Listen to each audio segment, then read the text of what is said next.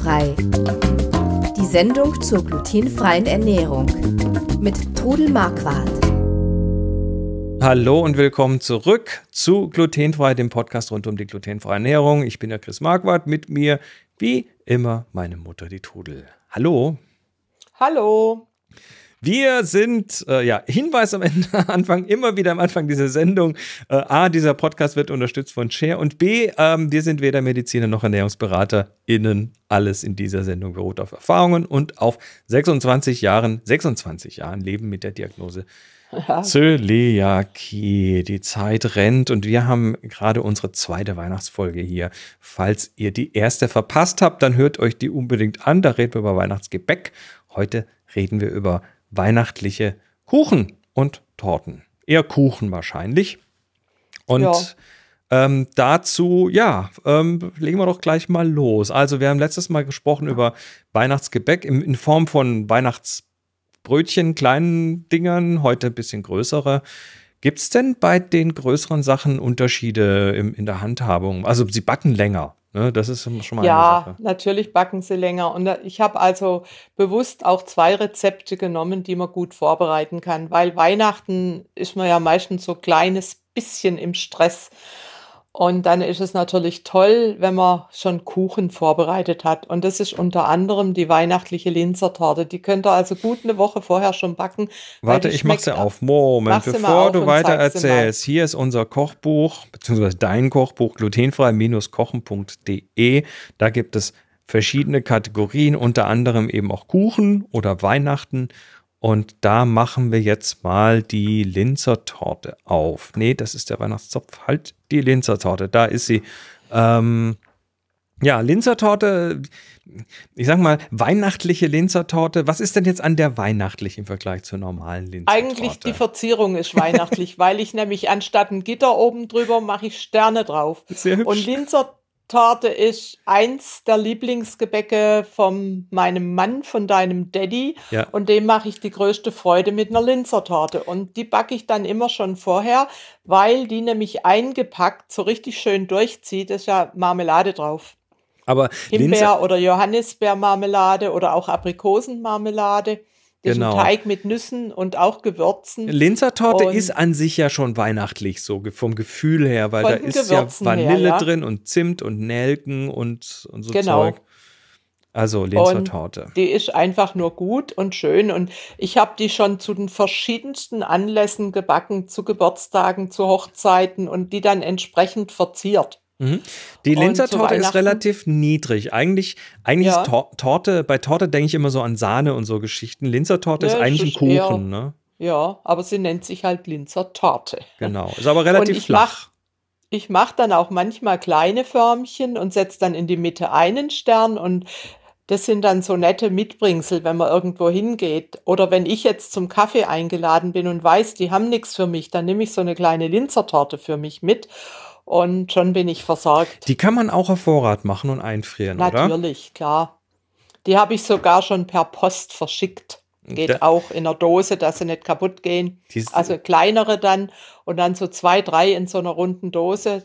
Kommt immer gut an. Und, und das mit der Verzierung übrigens, ich meine, äh, das ist jetzt tatsächlich der einzige große Unterschied zur regulären Linzertorte, aber ja, das Auge ist natürlich immer mit. Und das ist natürlich total schön, wenn das auch entsprechend schön präsentiert Klar, wird. Ja, und wie gesagt, wenn er auf andere Verzierungen sucht im Blog, sind dann noch verschiedene Variationen von Linzertorte, also für eine Hochzeit, für einen 70. Geburtstag oder ich habe die auch schon auf einem eckigen Blech gemacht, wenn ich kleine Linzer schnitten möchte. Mhm. Also wie gesagt, alles möglich.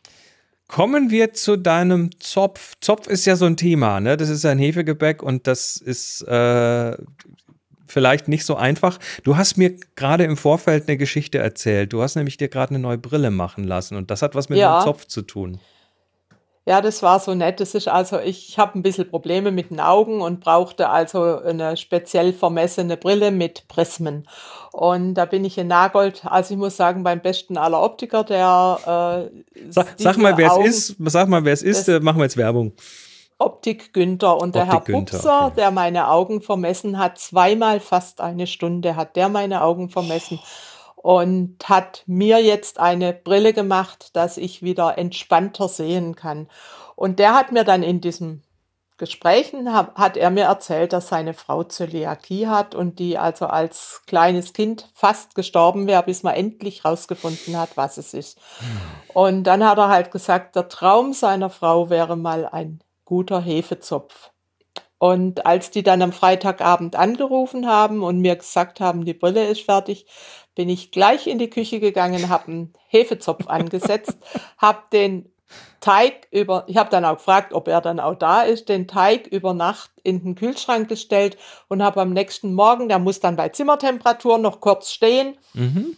eine halbe, dreiviertel Stunde, bis er die Zimmertemperatur hat. Dann habe ich den äh, Zopf geformt, eingestrichen, Hagelzucker drauf und gebacken und habe ihm einen frischen Zopf mitgebracht. Also der hat sich so für seine Frau gefreut, dass die jetzt diesen Hefezopf kriegt. Wahnsinn. Ja. Absoluter Wahnsinn. Also das Doch, ist, das ist doch eine Weihnachtsgeschichte. Das finde ich auch. Und das hat mir Freude gemacht und, und ihm natürlich auch. Er hat gleich seiner Frau das Foto vom Hefezopf geschickt. Wunderbar. Das war so nett, ja. Wunderbar. Also wie gesagt, und da habe ich dann für Weihnachten habe ich dann einen speziellen Hefezopf gemacht. Wir hatten vor zwei Jahren war das, als man sich noch mit vielen Leuten treffen durfte, sind meine Geschwister alle hierher gekommen einige der Nichten und Neffen und dann habe ich überlegt, was backe ich denn und da habe ich dann diesen, dieses Zopfrezept gemacht. Habe Mandeln, gehackte Mandeln mit Zucker geröstet in der Pfanne und dann auch Zitronat, Orangat fein gehackt drunter gemacht. Weiß gar nicht mehr, was da alles drin ist, aber dieser Zopf war einfach nur mega gut. Und den hast du dann einfach für alle gemacht, weil. Den habe ich für alle gemacht. Da hat sich auch keiner drüber beschwert. Ja. alle haben ihn sehr gerne mögen. Es war dann nichts mehr übrig davon. Klasse. Und den dann entweder so frisch essen oder dann auch noch ein bisschen Butter auf so eine Scheibe drauf. Es schmeckt einfach nur gut. Mhm. Wunderbar. Ähm, als drittes Rezept und als vorletztes Rezept, äh, wie gesagt, es gibt reichlich auf der Webseite, also auf glutenfrei-kochen.de 91 weihnachtliche Rezepte und auch bei den Kuchen sicher noch einige. Äh, eines, ähm, was ich gar nicht so mit Weihnachten zusammenbringe, ist Biskuitroulade. Aber da hast du auch eine weihnachtliche Form davon. Ja, drauf. also Biskuitroulade kannst du das ganze Jahr machen. Die kannst du mit äh, Früchten machen, mit Erdbeeren, mit allem Möglichen. Und da kam mir dann die Idee, diesen äh, Teig mit Lebkuchengewürz zu machen. Mm mit Kakao und Lebkuchengewürz und habe dann auch eine Füllung entsprechend reingemacht mit, weiß gar nicht mehr genau, mit Orangenjoghurt und sowas und das dann auch so ein bisschen gewürzt und dann außen die Biskuitroulade mit Marzipansternen verziert. Sieht doch hübsch aus. Ich habe sowas, ich habe bevor, bevor dir habe ich sowas noch nie gesehen in weihnachtlich. Ne, ich kenne die Biskuitroulade nur so mit Erdbeerfüllung oder sowas. Ja, mir fällt halt immer irgendwas ein und mir macht es einfach auch Spaß, neue Sachen zu machen und ja, das ist, ist gut. Das ist Kreativität. Dieses, diese Kombination ja. von bestehenden Dingen zu was Neuem. Äh, in diesem Fall die Biskuitroulade mit dem Lebkuchengewürz und. Also ich habe eine Nachbarin, die am 16. Dezember Geburtstag hat und die kriegt von mir jedes Jahr irgendwas Kuchiges mitgebracht. Also schon mit, erstens mal verträgt ihr Mann auch keinen Weizen, zweitens mal ja. habe ich dann auch was zum Kaffee und dann backe ich irgendwas Weihnachtliches. Wahnsinn. Ja.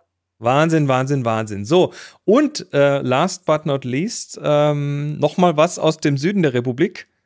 Engadiner Nusstörtchen. Naja, noch weiter.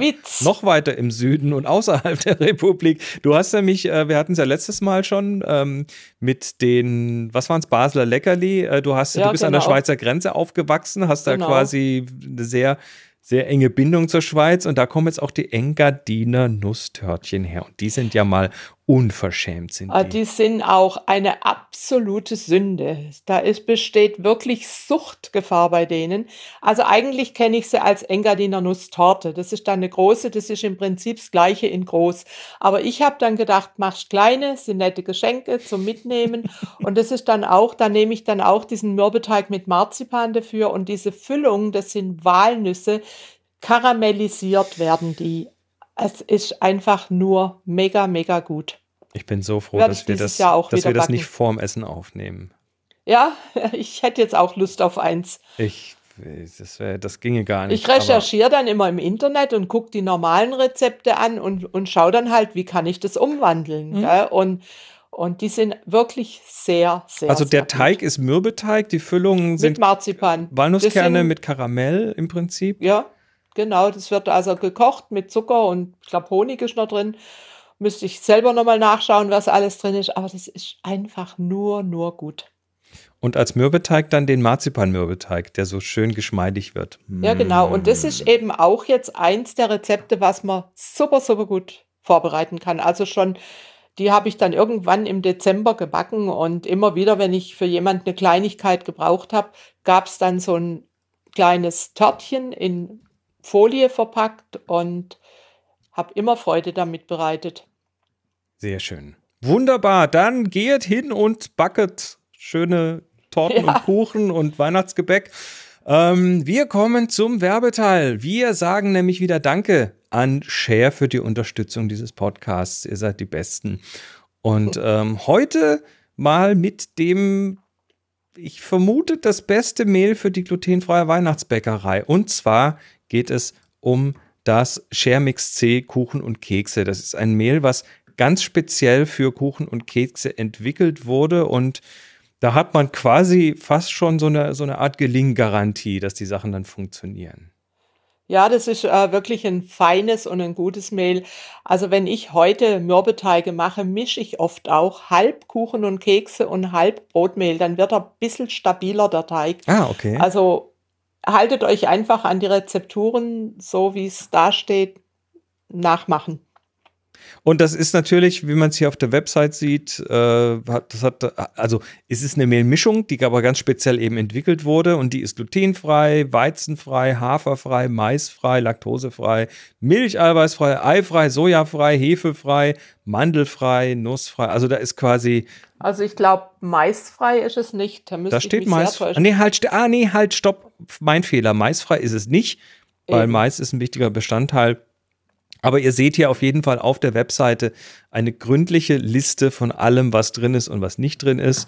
Damit könnt ihr euch sicher sein, dass, äh, dass eure Lebensmittelunverträglichkeiten dann entsprechend, äh, dass ihr die um, umgehen könnt. Und das ist ein sagenhaftes Mehl für Kuchen und Kekse und so weiter. Und wir sagen Danke an Share für die Unterstützung. Ihr findet natürlich einen Link dahin in den Beschreibungen zur Sendung. Dankeschön.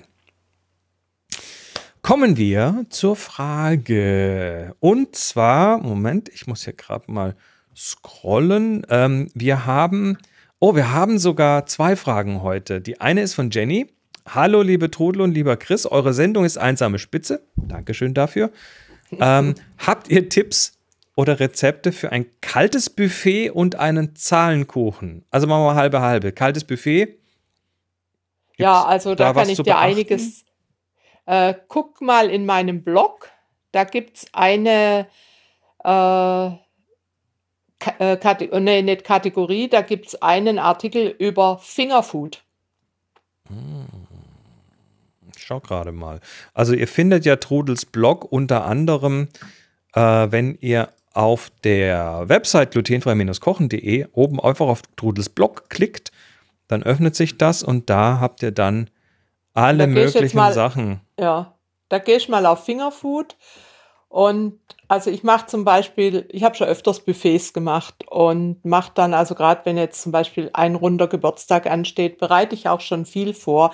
Ich backe dann verschiedene Schnecken, herzhafte Schnecken und also ich habe letztes Jahr zu einem Geburtstag habe ich Mini-Bagels gebacken und habe gerade die da, ja, die sind so niedlich, die kannst du einfrieren und dann äh, machst du dir im ähm, oder diese, ja, machst du in Kühlschrank zwei Spritzbeutel. Einmal, das sind auch die kleinen äh, Petit Four äh, in herzhaft, frisch, Kräuterfrischkäse, eine Leberpastete und eine Lachscreme im Spritzbeutel im Kühlschrank liegen, liegen haben. Und kurz bevor Gäste kommen oder auch wenn die Gäste überraschend kommen, spritze ich dann in diese Förmchen diese Sachen rein und verziere sie ein bisschen. Die sind also allerliebst und super lecker. Da hast du dann auf diesem Artikel auch noch Schinkenhörnchen, Fleischtaschen. Genau, was man so vorbereiten kann. Also die sind einfach immer willkommen, solche Sachen. Und die kann man, kann man im Frischschrank lange aufbewahren und dann entsprechend aufbacken, wenn man sie braucht. Spinat, Schafskäsetaschen und so weiter. Okay, kommen wir zu dem Zahlenkuchen. Was, du, Zahlenkuchen ja, ist, du, was ist ein Zahlenkuchen? Da habe ich jetzt kein Rezept, aber da empfehle ich dir, schau mal bei der Tanja Gruber. Tanja Grober hat, so viel ich weiß, und wir sind gute Freunde, wir sind keine Konkurrenz und ich leite dich gerne an die Tanja weiter. Die Tanja hat nämlich so einen Zahlenkuchen. Im Grunde genommen ist es auch ein Biskuit oder ähm, ein Rührteig in diese Zahlenform. Da gibt es spezielle ah, Formen. Ah, der heißt Zahlenkuchen, weil er in Form von einer Zahl. Ah, jetzt verstehe ich. Von einer Zahl ist. Du kannst also zum, weiß ich, zum 80. Geburtstag eine 8 und eine 0 ich war ein und bisschen durcheinander, ob, ob da vielleicht irgendwie beim, beim Zutatenkaufen gezählt werden muss oder so. Nee, nee, nee. nee da nee. Wird, der, der, wird dann liebevollst verziert und das macht die Tanja ah, super. Alles klar. Schau mal bei der Tanja, da wirst du sicher fündig. Sehr schön. Also, Zahlenkuchen bei der Tanja und ansonsten weiter hier zuhören. Wir kommen demnächst wieder mit einer neuen Folge. Das wäre dann die dritte Weihnachtsfolge, die dann zum Thema Weihnachtsmenü. Ne? Das können wir ein bisschen kürzer vor ja. Weihnachten machen, weil ihr wollt ja sicher auch was Tolles kochen zu Weihnachten. Bis dann. Wir sagen nochmal Danke an Share für die Unterstützung und äh, danke an euch fürs Zuhören und fürs Zuschauen. Auf YouTube übrigens. Ne? Unser Kanal ist auch auf YouTube. Auch da findet ihr einen Link in der Beschreibung. Wir sind dann bald wieder da mit was Neuem, Interessantem. Bis dann, macht's gut und tschüss. Ciao. Sie hörten glutenfrei. Die Sendung zur glutenfreien Ernährung mit Todel Marquardt. Über 900 glutenfreie Rezepte und weitere Informationen auf www.glutenfrei-kochen.de.